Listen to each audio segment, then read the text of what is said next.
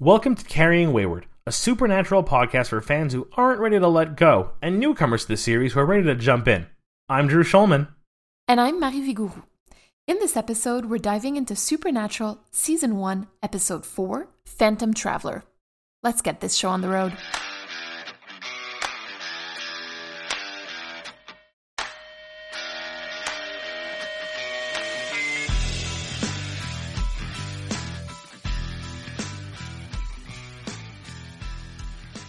You guys doing? Today we'll be looking at episode 4 of the first season of Supernatural, Phantom Traveler. And uh today is a bit of a special episode compared to the last few. We have a we have a guest. Not just a voicemail, a person. A live person? Yes. And they are totally here by their own free will and we're not forcing them. Uh, would you like to do the honors and introduce uh, Mary? Of course. So, our very special guest, our first guest on the show, is Rochelle Castellano, who sent us our very first voicemail as well in episode one. Uh, and interestingly, she was the one to encourage me to watch Supernatural in the first place. So, Rochelle, thank you for all of the suffering. I really appreciate it. I also love this chain of how you're getting the person who got you to watch the show on the show as you're getting me to watch the show. That is so meta. You are like It's a- passing on the curse. or blessing, or blessing. I haven't gone far enough yet to know. Let, let's let's call it a blessing for now. for sure. Thanks for having me. I'm super excited to be here. Well, I mean, thank you for being here. Honestly, it's a really it's really wonderful to have you on the show, especially seeing as it's for this particular episode, which is your actual nightmare. Yeah, my Yeah, deepest, I'm- darkest fear. Yeah, I'm a bit curious to know uh, why this episode connects to you. I've really been given no forewarning as to why. Do you have a history with plane issues? I have a deep, deep history with plane issues. I am basically Dean in this episode. Is my oh no! inner inner soul terrified of traveling. So this is uh, this episode really struck a chord. Let's just say I had tears in my eyes from start to finish. Oh no! uh, I'm curious to know before we get too deep into things. I'm assuming uh, you've rewatched the episode prior to uh, coming on today. How was rewatching it? Do you find it better, or is it still just as hard as the first time? Well, I mean, I've had a solid few years of torturing myself through watching episodes of Mayday, so I'd have to say I'm pretty okay. Obviously, I enjoy pain clearly because I put myself through this every time. But uh, yeah, it was a little bit easier. Also, I know how, and you know, you know how it's going to end. So True. I think having that like that like forward knowledge of that it's going to end well, that it's going to be a safe uh, plane flight does help. I mean, I feel, I just feel for Mary. She's like uh, had the misfortune of sitting next to me on some very, very long flights, so she can, she can attest goodness. firsthand to to how much I love flying. I mean, honestly, for me, it's not so much how it's not so much sitting next to you for long flights, it's sitting next to you when you insist on sitting not near the aisle and then walking over me every single time that you need to go to the washroom because you're feeling anxious. yes, yes. These are all true. You know, I've learned my oh, lesson man. now. I'll never sit in a middle seat again in my life. Oh, that's the worst. Oh no, no, no, no, no. All right, now, Drew, are you ready for our weekly recap? Okay, let's see. It's fresh. I watched it last night. I'm good. You have a timer set. Um, in my mind. yes. You know what, Drew? I'm going to do the honors as the guest. I'm setting your timer. Yes. Oh, Thank you, Rochelle. I'm counting you in. One, two, three, go. We start with someone boarding a plane. He is waiting to get on the plane. He is very nervous. He meets another passenger who I thought was another actor I recognized, but it wasn't. I will get to that later if I remember who he was or who I thought he was. He is super, super nervous and panicked. Weird, terrible CG black ooze from the vents comes and enters him. He is now possessed by something. We don't know what. Uh, it might be a visualizer from an old 90s music player, but that's another story. He then gets on the plane. He asks how long they've been in the air, and at 40 minutes, which we find out later is relevant because the Bible or something that you'll have to explain to me. Um, he opens up the security door, which we all know is nearly impossible to do. Gets sucked out of the plane. The tail of the plane gets blown off, and the plane goes down with only a few survivors. We then get a call from person who deals with planes, who's friends with the pilot. He's a he's been helped before by um, Dean and uh, John, and is all like, "Oh yeah, come back." And John told me to call you, which we'll get to later. Uh, they investigate. They figure out, "Oh no, this isn't just some creature or something. It's a demon." Because they find sulfur, and sulfur is a sign of demons.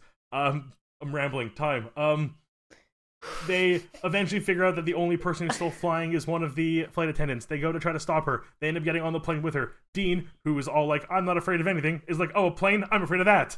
And they get on the plane. They get the uh, the co-pilot, who it turns out is possessed. They free the demon and expel it.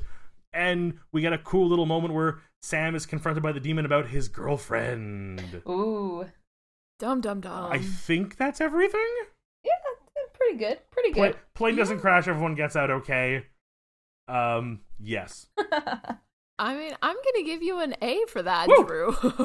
so if you let me like ease into the long game, Mhm. uh, just to mention a couple of things here about this episode that I think are important, and Rochelle, feel free to add to that because I know that this episode is also like it's it's very important because we're introduced to demons for the very first time. yep. Yeah. um and and demons are going to follow the boys the brothers through the 15 seasons and so the they're really introducing this idea in this in this episode uh, although the lore that's used here is a little bit different than what's used in later episodes Oh. okay i do love just how unfamiliar the boys are with demons. You know Mm. you've got sam who says you know like ever heard of something like this before? And dean is like no never.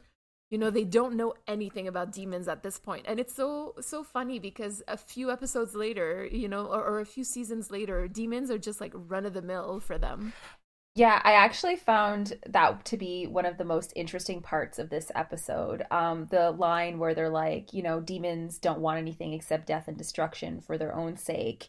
It and you know, like they're just they're so new to this. They have no idea what's happening. This is their first introduction, and it becomes such an integral part of the series. Um, so it's really interesting to see that at the beginning of the episode, and and then you know that last line, like you said, Drew.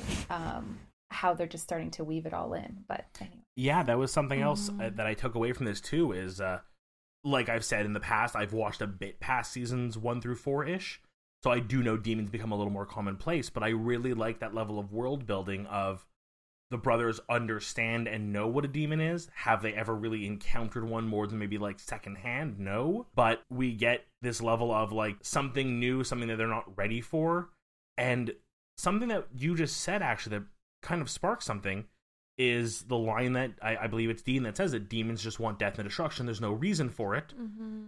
And then we have Yeah. this demon calling out Sam and what happened to Jess. It weirdly seems like it's something that the demons knew about and thus was not just random, which yeah. kind of goes Mhm. against that. Yes. and it's also interesting because you know he says you know demons read minds they lie and it's it's funny because yeah they do lie in the series but not more than humans or not less than humans. It it you know it's not necessarily a a trait of demons that they lie or or Mhm. even that they read minds.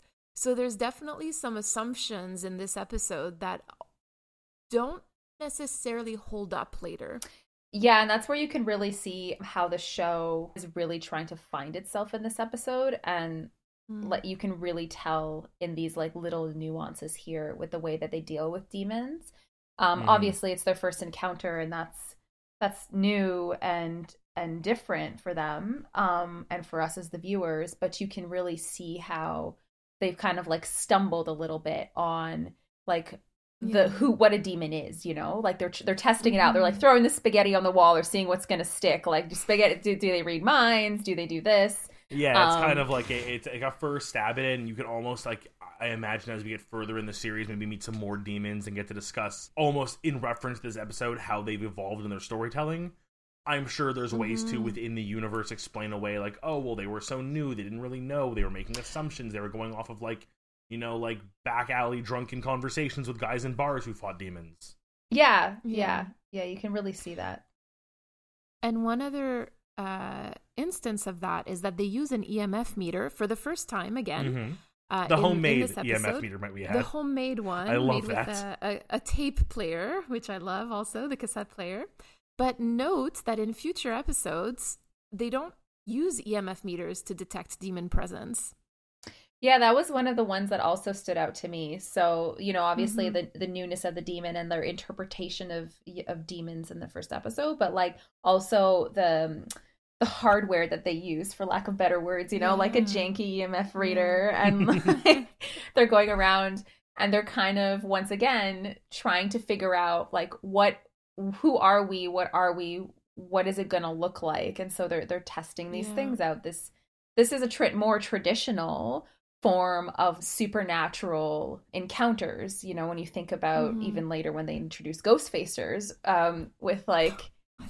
yeah, those emf readers are so so much part of that culture right so it just seems natural of but then it doesn't become part of supernatural's culture later Or it does, but for spirits. For right? spirits, Or yeah. ghosts, but not for demons. yeah exactly exactly Which does make sense. I mean, I think traditionally you think of EMF equipment with those ghost hunting type shows or people like trying to like contact a spirit in a home.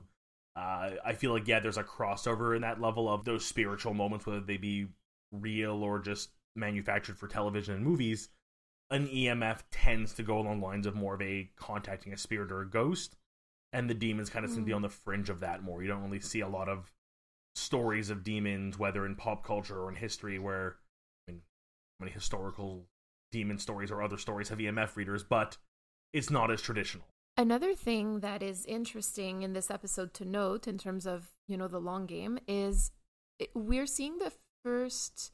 Uh, we're seeing so- um, a routine or a um, a dynamic. We're starting to see a dynamic between Sam and Dean.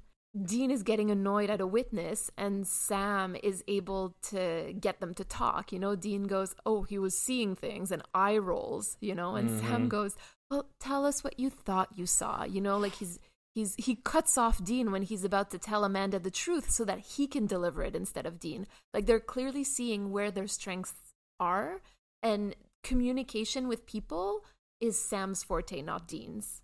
there is a really clear um painting of the roles of the archetypes of who Dean and Sam are to Mhm. each other and to the story and like you know Mhm. Sam's emotional capacity to connect with victims with anybody around him compared to like Dean's sort of like like you said eye rolling or I almost call them like pragmatism like fake Johnisms like he took like he kind of like took this from from John and it was like this is the way it's supposed to be Absolutely. um you can really see they're falling into that beat in this episode To your point, Rochelle, during the emergency, Sam remains entirely level headed and focused on the task, right? Mhm. He goes for the journal to be able to retrieve it. Mhm. Whereas Dean freezes, and I mean, he loses his mind, you know? Like, he gets very scared. yeah But I think that's a, I think that's a good way to show them. It's it, it helps humanize the character. Like you know, Dean has been very clear. He's afraid of flying. He's putting on a brave face as long as he can. He's put on this brave face more than I think Sam is because he has to fight his fear on top of literally fighting a Mhm. demon. And then as soon as it hits that breaking point of like this is too much, this is too scary, he breaks. yeah, You know, like exactly. think I mean I I don't want to throw you under a bus, Rochelle, but I imagine like as someone who's had difficulty flying, put you on a plane and do everything in our power to relax and calm and get you ready, you could fight it. You then suddenly throw in a huge storm or something crazy that's totally unexpected. That's not something you're going to be able to handle well as someone who's already not adjusted comfortably to the situation. no absolutely not it's instant tears and like panic Yeah. yeah that's the scene that's probably the most relatable by in, from Dean in this entire episode right Mm-hmm. So speaking of, we've we've we've kind of moved into the brother section here, so we can kind of just Yeah. cleanly transition into it. But uh, the brothers, we do get a very nice view of both them this episode. Again, I've really been happy to see how a show like this has been able to present both Dean and Sam and really show off their major character traits and then their secondary traits so well. So here, as you'd mentioned before, we do see Sam's calming nature, his ability to connect people a little better, and how Dean can be a little bit rough around the edges in those senses, which we've in previous episodes already seen can go both ways. Mm. But here we're kind of getting back to the what feels more regular for them. this episode I think really sets a tone and kind of shifts a little bit. Like you can you can really see like the subtle nuances developing in their characters. Um like you know, the the one that stands out to me the most is like that little moment of judgment that like Sam has back to like the the you know the busted EMF reader. Like they they're really trying here, I think, to like color a brother relationship and really like show different facets of it because you know Sam's looking at Dean and he's like he's like what is this machine like you built this and like like tell me what per- what sibling like what person who has a sibling has not seen that face you know? Like I am It's raising my just- hand and blushing. yeah exactly. Like it is just and it, this is what's so um this is what drives people to supernatural for so for ha, has driven people and will continue to drive people is this relationship this like reality between these two people. And they really start to kind of color that more like at the beginning when sam uh, comes into the room and dean's like well you know ha- have you slept there's like this like level of concern here and then he immediately goes to well you need to be sleeping because you're going to keep my ass alive so you're like this like soft protector to this like well hard ass like no I'm not cutting you any slack you know you get your shit together Yeah, it's something we've seen with Dean a lot. He is very quick to realize when he needs to be serious, Dean, and he needs to connect to somebody. He needs to kind of have that moment of like, hey, cutting the crap. Are you okay? Cut the crap. You need to be getting your sleep. And then as soon as I think he realizes he's being serious, Dean, he has to make a wisecrack and get out of it as fast as he can. Well, I mean, this is what happens when you're emotionally constipated, Yeah. and and like, I was just gonna say it Mary but it's true. I mean, look at the way that. So, Rochelle, you bring up that moment when Sam walks into the room at the beginning, right? Mm-hmm. And he Dean is asking him if he slept. But the first thing that Dean actually does is reach for a knife under his pillow because he thinks that it's an intruder. Yeah. Okay, let's let's be very clear about what happens in the scene and the order that, in which it happens. Mm-hmm. And to me, this was a callback to you know when um, when Sam says in episode one, when I told Dad I was afraid of the thing in my closet, he gave me a forty-five yeah right? So you, you were talking, Rochelle, earlier about the Johnisms. Well, this to me is one of them. Dean has completely internalized John's reaction to this and sleeps with a huge freaking knife under his pillow. Yep. When Sam asks him if he's afraid, he actually plays it really close to the vest and he goes, No, that's not fear. That's, uh, you know, it's, it's Self-defense, being practical. smart. under what he says. Yeah, I'm being practical. Yeah. And I Yeah. mean, it's it's valid. Like you know, you are looking at a person who does live a fairly dangerous life. Like I can imagine over the years he's been hunting, something's probably attacked him in his sleep. Something's probably broken into his room, whether it be an intruder or something more uh, spiritual. I'm not surprised that he's probably had to pull that knife on someone or something before because it's legitimately happened. Or frankly, even just the fact that he was probably told by John to do this when John was away and he was alone in a motel room with Sammy. Of course, and like you know, that's something that later we you'll see when they start to like kind of show more of the background. But you can like their childhood growing up was not.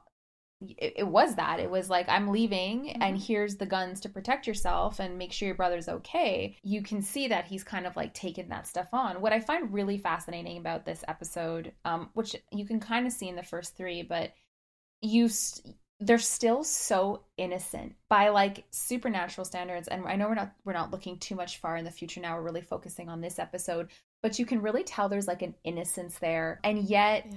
the for them they're at this like the they've experienced everything. Like you know this demon's coming in and it's the Mhm. biggest thing they've ever experienced because they've never like been around a demon before. So there's like this real interesting sense of just like now they're starting to push their limits and their boundaries right? And before this they were on hunting trips with john and they kind of lived a challenging childhood but you don't get the sense that it was something that was out of their wheelhouse or ability to maybe manage Mhm. and then they're starting to test like okay yeah they defeated the demon but this was this was like hairy you know they weren't really sure this was gonna if they were gonna Yeah. make it or if that plane was gonna get down Mhm. um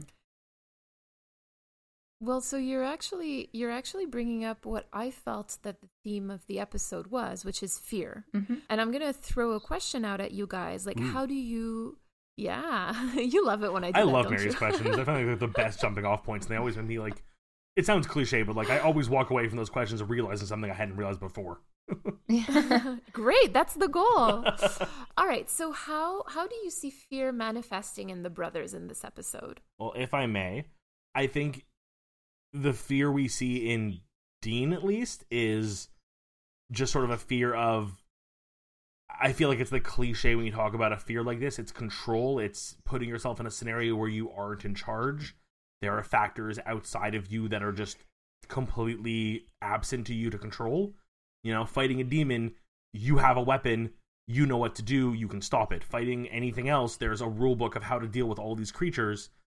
Getting on a plane and something wrong with the plane, it's not like he can be like, well, let me just hop out the plane here and make a salt circle and boom, the wing is fixed. It's it's not how this works, unfortunately. And I think we also kind of see a bit of fear in Sam in just the fear of what what his brother is becoming. I mean, I don't necessarily think Sam looks to Dean as like his rock and his everything and he needs Dean to be 100% there, but suddenly seeing Dean lose that cool edge he's always had and really losing that like je ne sais quoi that he's always had, suddenly Sam is like I'm almost kind of on my own.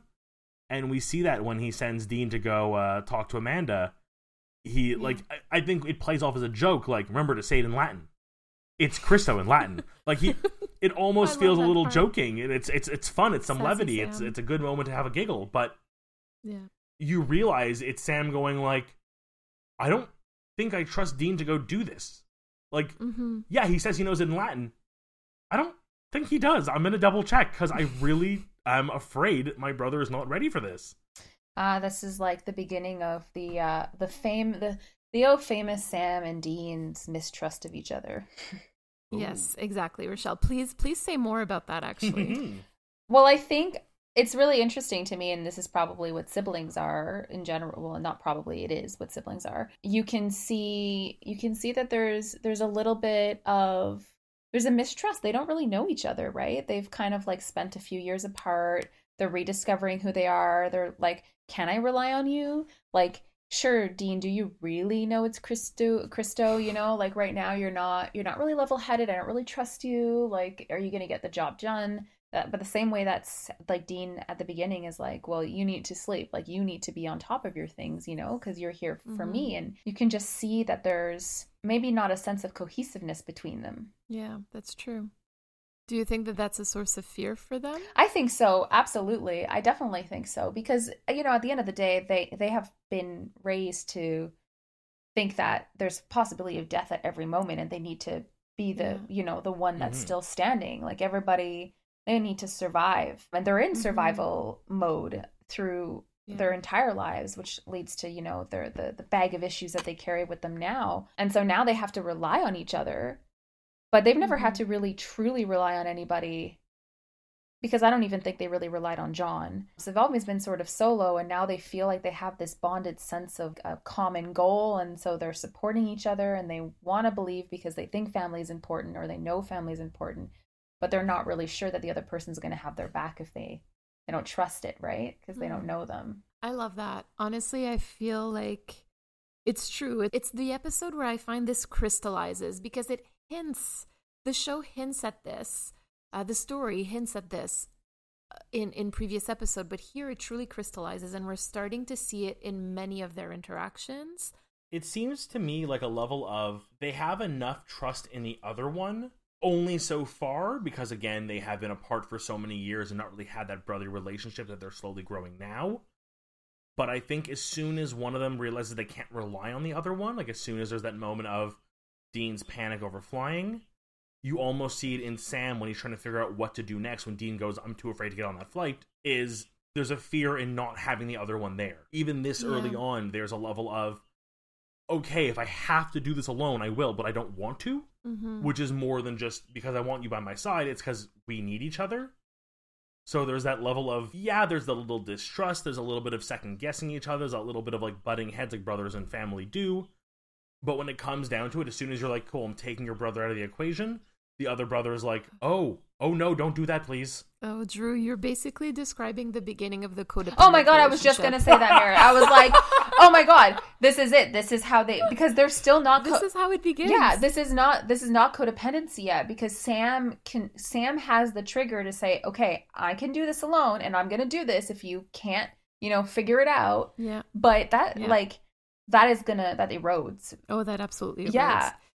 Yeah. yeah. well, so we're we're starting to go into a territory that I'm I'm happy that we're going into because there's one thing that we haven't quite mentioned about Dean's fears. I would like to say that one of Dean's fears is emotional intimacy. Mm-hmm. Mm-hmm. No. yes, that makes perfect sense, and I've only known him for four episodes, and I can tell you that 100% is a, probably a thing. When Dean tries to get Amanda not to get on the plane, he says, Oh, you know, he's really sorry. The guy's a mess. It's pathetic. And to me, that really shows what he thinks of expressing care and emotion.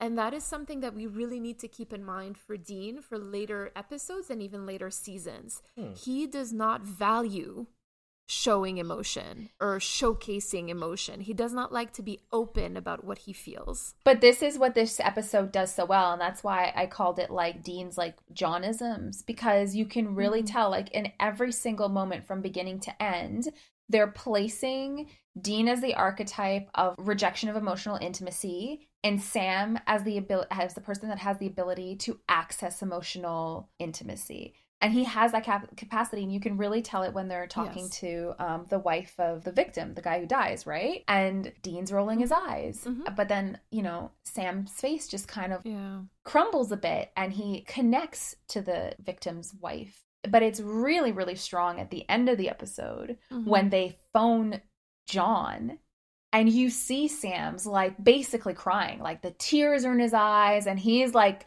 and you just see Dean is Mhm. shut down. Yeah. And there's like you're like you can see it there that like that moment to me kind of like Yeah. just reflects everything in this episode because it's it's subtle and it's exactly who they are and they are meant to be opposites to each other. This is what they're trying to start establishing here is that there's a push and Yeah. pull. If Sam's doing something, Dean's at the opposite and it's just they're constantly trying to align themselves down a path where they're not aligned. Oh Yeah. my goodness, that's Yeah. so Yeah. powerful, especially knowing what happens later. Ugh. I, that, I, I mean, of course, I don't have as much foreknowledge of the series, but even that ending, like having that moment of eh, how I feel like a weaker show would have had to go on and explain why the ending was so emotional, but being able to just give you that little drip feed of them reacting to this realization, and then, like you Mhm. said, I didn't even click it right away, but their reactions are, though not extreme and overacted, are evidently different and it does really line up with what we've seen from them in this show is one being able to show emotions Mhm. and one being Mhm. totally blocked off from showing emotions but even without showing them we know exactly what they're feeling Yeah. And in terms of push and pull too, there's an interesting like loop to loop that happens in the episode, right? Where at the beginning, Mhm. Dean tells Sam that he needs to stay sharp because he's not sleeping. And by the end of the episode, Sam is the one to stay sharp Hmm. and Dean is not, right? So what Dean demands of his brother, or what Dean is afraid that Sam can't give him, Sam is actually the one to be able to give to Dean, and Dean is not able to return, to reciprocate. the basis of every issue between the two brothers is that Dean's always always has an expectation of Sam for something and Yeah. in the end Sam's the one that is able to deliver and Dean oftentimes is the one that freaks out or panics and he's actually quite emotional because he's incapable of being a, exactly because he's incapable of Mm-hmm. Understanding how to incredibly like he's he's just a ball of an explosion of emotions because he just doesn't know how to like deal with his emotions Uh, the one thing that I might just nuance here a little bit is that I wouldn't say that he's emotional because he can't express it. yeah that wasn't the right way of saying it i agree if i may growing up in the grow, growing up in the age i did as a man i mean it's very common that you know that you joke about it nowadays of men being told to like you know showing emotions isn't manly Mhm. i i did my best to you know not let that control me but it's something that was very evident in the way i was raised and the way men around me were raised i look at guys i Mhm. know now and i know their parents and the way they were brought up and it's unfortunately very true it's something that dean exemplifies very well he grew up with John, who probably instilled those same things in him, and probably did it himself and didn't show emotion. So neither did Dean. Yeah, I mean, John had a military background, and so you can imagine like the type of upbringing that he gave Dean and Sam, and I, especially knowing that there was no, that their mom wasn't around, and everything we Mhm. know about their family. I agree with you, Drew. I think that Dean is a is an is a perfect example of what happens when when we raise our boys uh, through toxic masculinity standards. Mhm. Yup. hmm And I think with that, we have covered the brothers quite well. I think we've seen a lot about their emotional states and learned a little more about them. And I can only say I'm more excited to continue delving into their psyches more as we learn more about them and see where we can learn little details here and there that might just spark new conversations. But we have uh, some critical time to get into, and I'm going to hijack your first point. Terrible choice of words. it's okay, we're not in an airport. Oh, uh-huh. wow. I did not even mean that. I forgot which of them actually spouts it all off, but they basically collectively say a Flight 401 for an Eastern airline that went down and later used the parts and there was hauntings. This is a true story. I very often, while watching the episode, will like pause to take notes or like look up an actor here and there or little things. And this one, he mentioned the flight, and I right away go, I know that flight number. Like, not just like, oh, I'm going to look this up because it sounds interesting. I go, no, no, I know that flight number.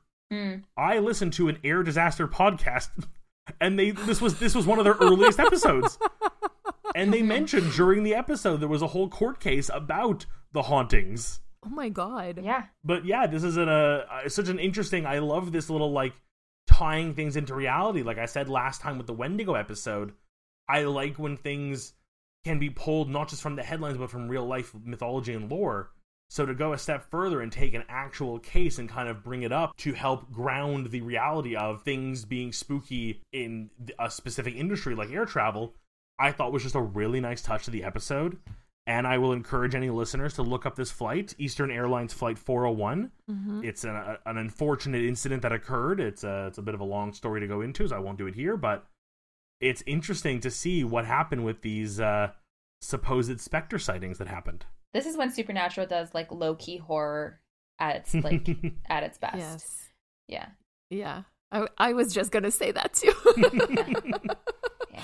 Be- because that's what the show is so good at. It's got you wondering sometimes like, wait, is this real or is this like is this is this real or is this from the show, you know? Like kind of like Rochelle and I whenever we wonder about Harry Potter, like is this canon or fan fiction? Like is this real or is this supernatural, you know? I was going to say they do their lore so well, you know, and this is like one of the parts I love the most about the show is like that, you know, the classic research segments where, you know, they're looking at like what's this monster of the week? Like what's this lore connected to? Mhm. And they'll go into like really obscure and deep research, you know? So you you really you really get that feeling. They've gone and taken things from reality, let's say.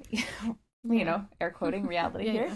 um, and brought it Yeah. into the show so it connects it because what oftentimes I think shows do these types of shows is they'll they'll create their own lore, which Supernatural does, but they tie it back to what we live in, you know, for for Mhm. our mythologies and our wives' tales and our stories. and it's a very fun way to do it. It's a very nice way to take, and I mean, so many of these legends and lores and myths are retold and told again and have their variations, so it's easy to take them and reconfigure them to fit the world you're trying to build, which is why, with very few exceptions, like the Wendigo episode that I still have my issues with, it's nice to see an interpretation done in a fun, new, and different way, as long as it's still respecting the source material, in my opinion. hmm Does anybody have any sort of critical thought about this episode? I feel like it's like one of the few supernatural episodes where I didn't have like I'm not thinking like okay, well, rather than diversity in the cast, I'm not sitting here being like, "Hmm, this is this didn't age well or this this or that," you know? Like it just felt like it was sort of overall quite just a normal episode. bit timeless. Yeah, it, yeah, it felt like it like a very timeless episode, a very normal episode, and also just like a really good like exposition of the brothers. Mm-hmm. Yeah, I, I absolutely agree. The only thing that I would say is that knowing that this was shot post 9 11, Mm. especially, I mean, this was what, 2005? Yeah, So if we remember correctly, there were often members of the National Guard on airplanes yeah, at that time. In that sense, perhaps the sense of disbelief, it's harder to suspend disbelief. But really, that's that's my only true critique here. Yeah, I was gonna say when you were saying it's a timeless episode, I I would agree that it's very nice. It's a building some more lore of the series. It's helping us learn more about the brothers, but it isn't really pushing any boundaries that really need us to dive Mhm. into and discuss. But as you said, I had to take a moment and think like, what year would this have been filmed in or set in? Because Yeah. when they're like the flight takes off and they're boarding in 30 and he's like, oh, we'll go buy a ticket and we'll board. And I was like, you're shitting me, right? That is not a thing you can physically do in this day and age. That's Yeah. like No. hours of security and there's so many things there. And also, I don't know where to fit this in, but I do have to ask you both a question. They do succeed that flight and get to the destination and land it. Does that mean they have to fly back to get their car? Yeah, yeah. I, I no, I believe the plane turns around. Yeah, that's why. Doesn't why. it? Yeah, I think I had that note, and then when I see them like they're landed and the cops are there and they're talking to people, it looks like they're back at the original destination. So like it came back, I guess. It's because it was gate 13. They boarded gate 13. And then when they come back, they're coming out of that exact same gate. Yeah.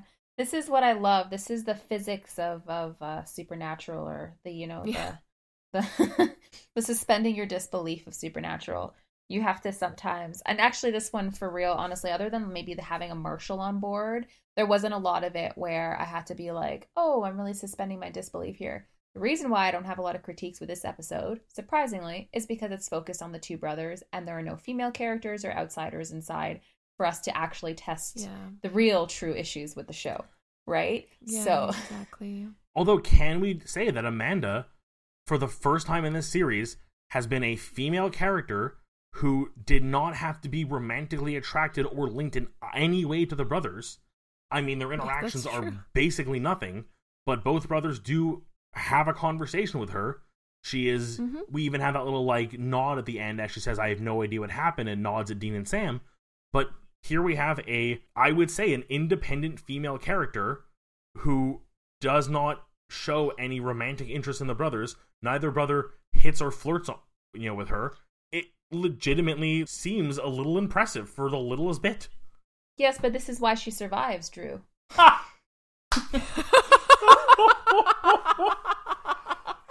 Ugh. So good, good for her. She had a lot more Oh, self survival skills than we think. oh, good lord. Oh my I mean, not being not dating Sam will probably keep you alive longer than dating Sam anyway, right? So let's be very clear about that. Yeah, I'll be honest. From everything I know about the show going forward, like just from like social media and modern media and pop culture, it seems that neither one of them is able to really have any romantic inclination with somebody who doesn't get totally um demon destroyed.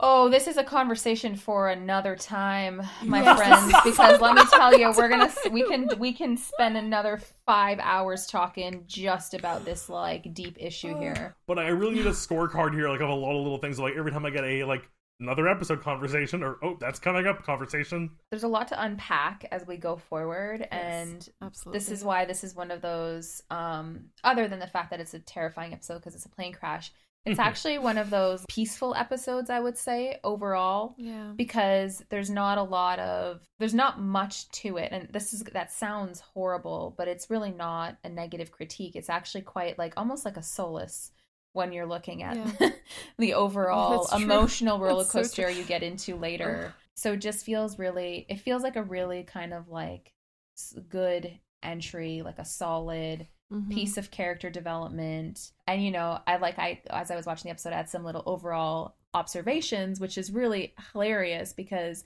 you can see like you know we discussed a little bit earlier how they're trying to find their footing you know like throwing throwing that Yeah. spaghetti against the wall but you can tell because they're using a lot more heavy metal and metal rather than an alt rock and punk rather than classic rock you know so like Yeah, they're still trying to find out their soundtrack and like you know they're still trying to figure out okay if i try on all these outfits on these characters like what's this look like and where are we going Mhm. and then that closing shot sort of sets the tone of like this is what this show is about just these two brothers Yeah. on this rural american road in this impala you know and i thought like oh there there you're seeing it you're starting to really see like supernatural start to crystallize its its Mm. own you know brand basically Yeah, the show has a very specific flavor to it, and we are seeing the crock pot stirring now of what flavors to keep, which ones to focus on, which ones we can live without. yeah yeah Well, you guys, this was a lovely conversation. I'm so happy that we were able to do this. Mm-hmm. yes So, normally this is the part of the show where you'd be hearing a voicemail from one of our fans, but as we've had our lovely guest with us today, we've decided to not go ahead with a voicemail. But we will use this bit of airtime to quickly remind fans if you want to send something in, whether it be feedback, your own voicemail, did we miss something? Do you agree or disagree with us? Uh, is there like one really big obvious point in this or a previous episode that we've clearly overlooked that you're like, how could they have done that? Correct us. Let us know. Give us that feedback. So, Drew and Rochelle, I think it's time to move into our crossroads deal. what we try to do is we say, oh, well, I wish that this had been different, and this is what I would do in exchange Yeah, for that. So, you have to give something to get something. Okay. And this is episode specific? Yes, episode specific. Okay, go for it. Feel free to think on a wider spectrum of the series. Like I know in the past, Mary has brought up making a wish of a certain character living over another one, which would have implications throughout the series. and You can kind of touch on those. Yes. If you can think of something big enough Yeah. in this episode. My deal at the crossroads for this episode would be giving up some of the time surrounding the other survivors in favor of giving us a little more research into demonology, maybe seeing more of what they know about demons, helping to build that world a little bit. So, as dark as this might sound, I would hope that less people had survived the first crash. like, I think I know that sounds terrible, and I know that we kind of have the um the other pilot the the pilot uh crashing because that's how we get to the whole oh it's clearly going after all the survivors things. But I think I've almost would have liked only one person surviving, i.e., Amanda, and then doing more research about demons. That's super interesting, Yeah. actually. So there we go. I wish people. I wish more people had died. Oh. I wish for more death and destruction. I just imagine the really bad Google review for this episode. There were not enough deaths in this episode. Three stars. oh my god. You know that that would happen in this particular fandom. I so believe it. moving on from that. so, which of you will be following up my very dark crossroads deal with their own? So I'm gonna go with a simple one. I sort of wish that there had been less, and and Rochelle, you touched upon that very quickly. But like, I wish that there had been less metal and heavy metal music in this particular episode, and more classic Mhm. rock. I did find that compared to the other episodes and the rest of the series, it just it's a bit clashy. Like it doesn't quite fit. I think that's my crossroads deal. Less less metal, more classic rock. I don't I don't have anything deep to say today. So but this is this is a hard one even for me because uh, for you know on on a global scale this is a pretty perfect episode for me. So in terms of like crossroads deal i don't know what i would really give up. Like i feel like i'm almost splitting hairs.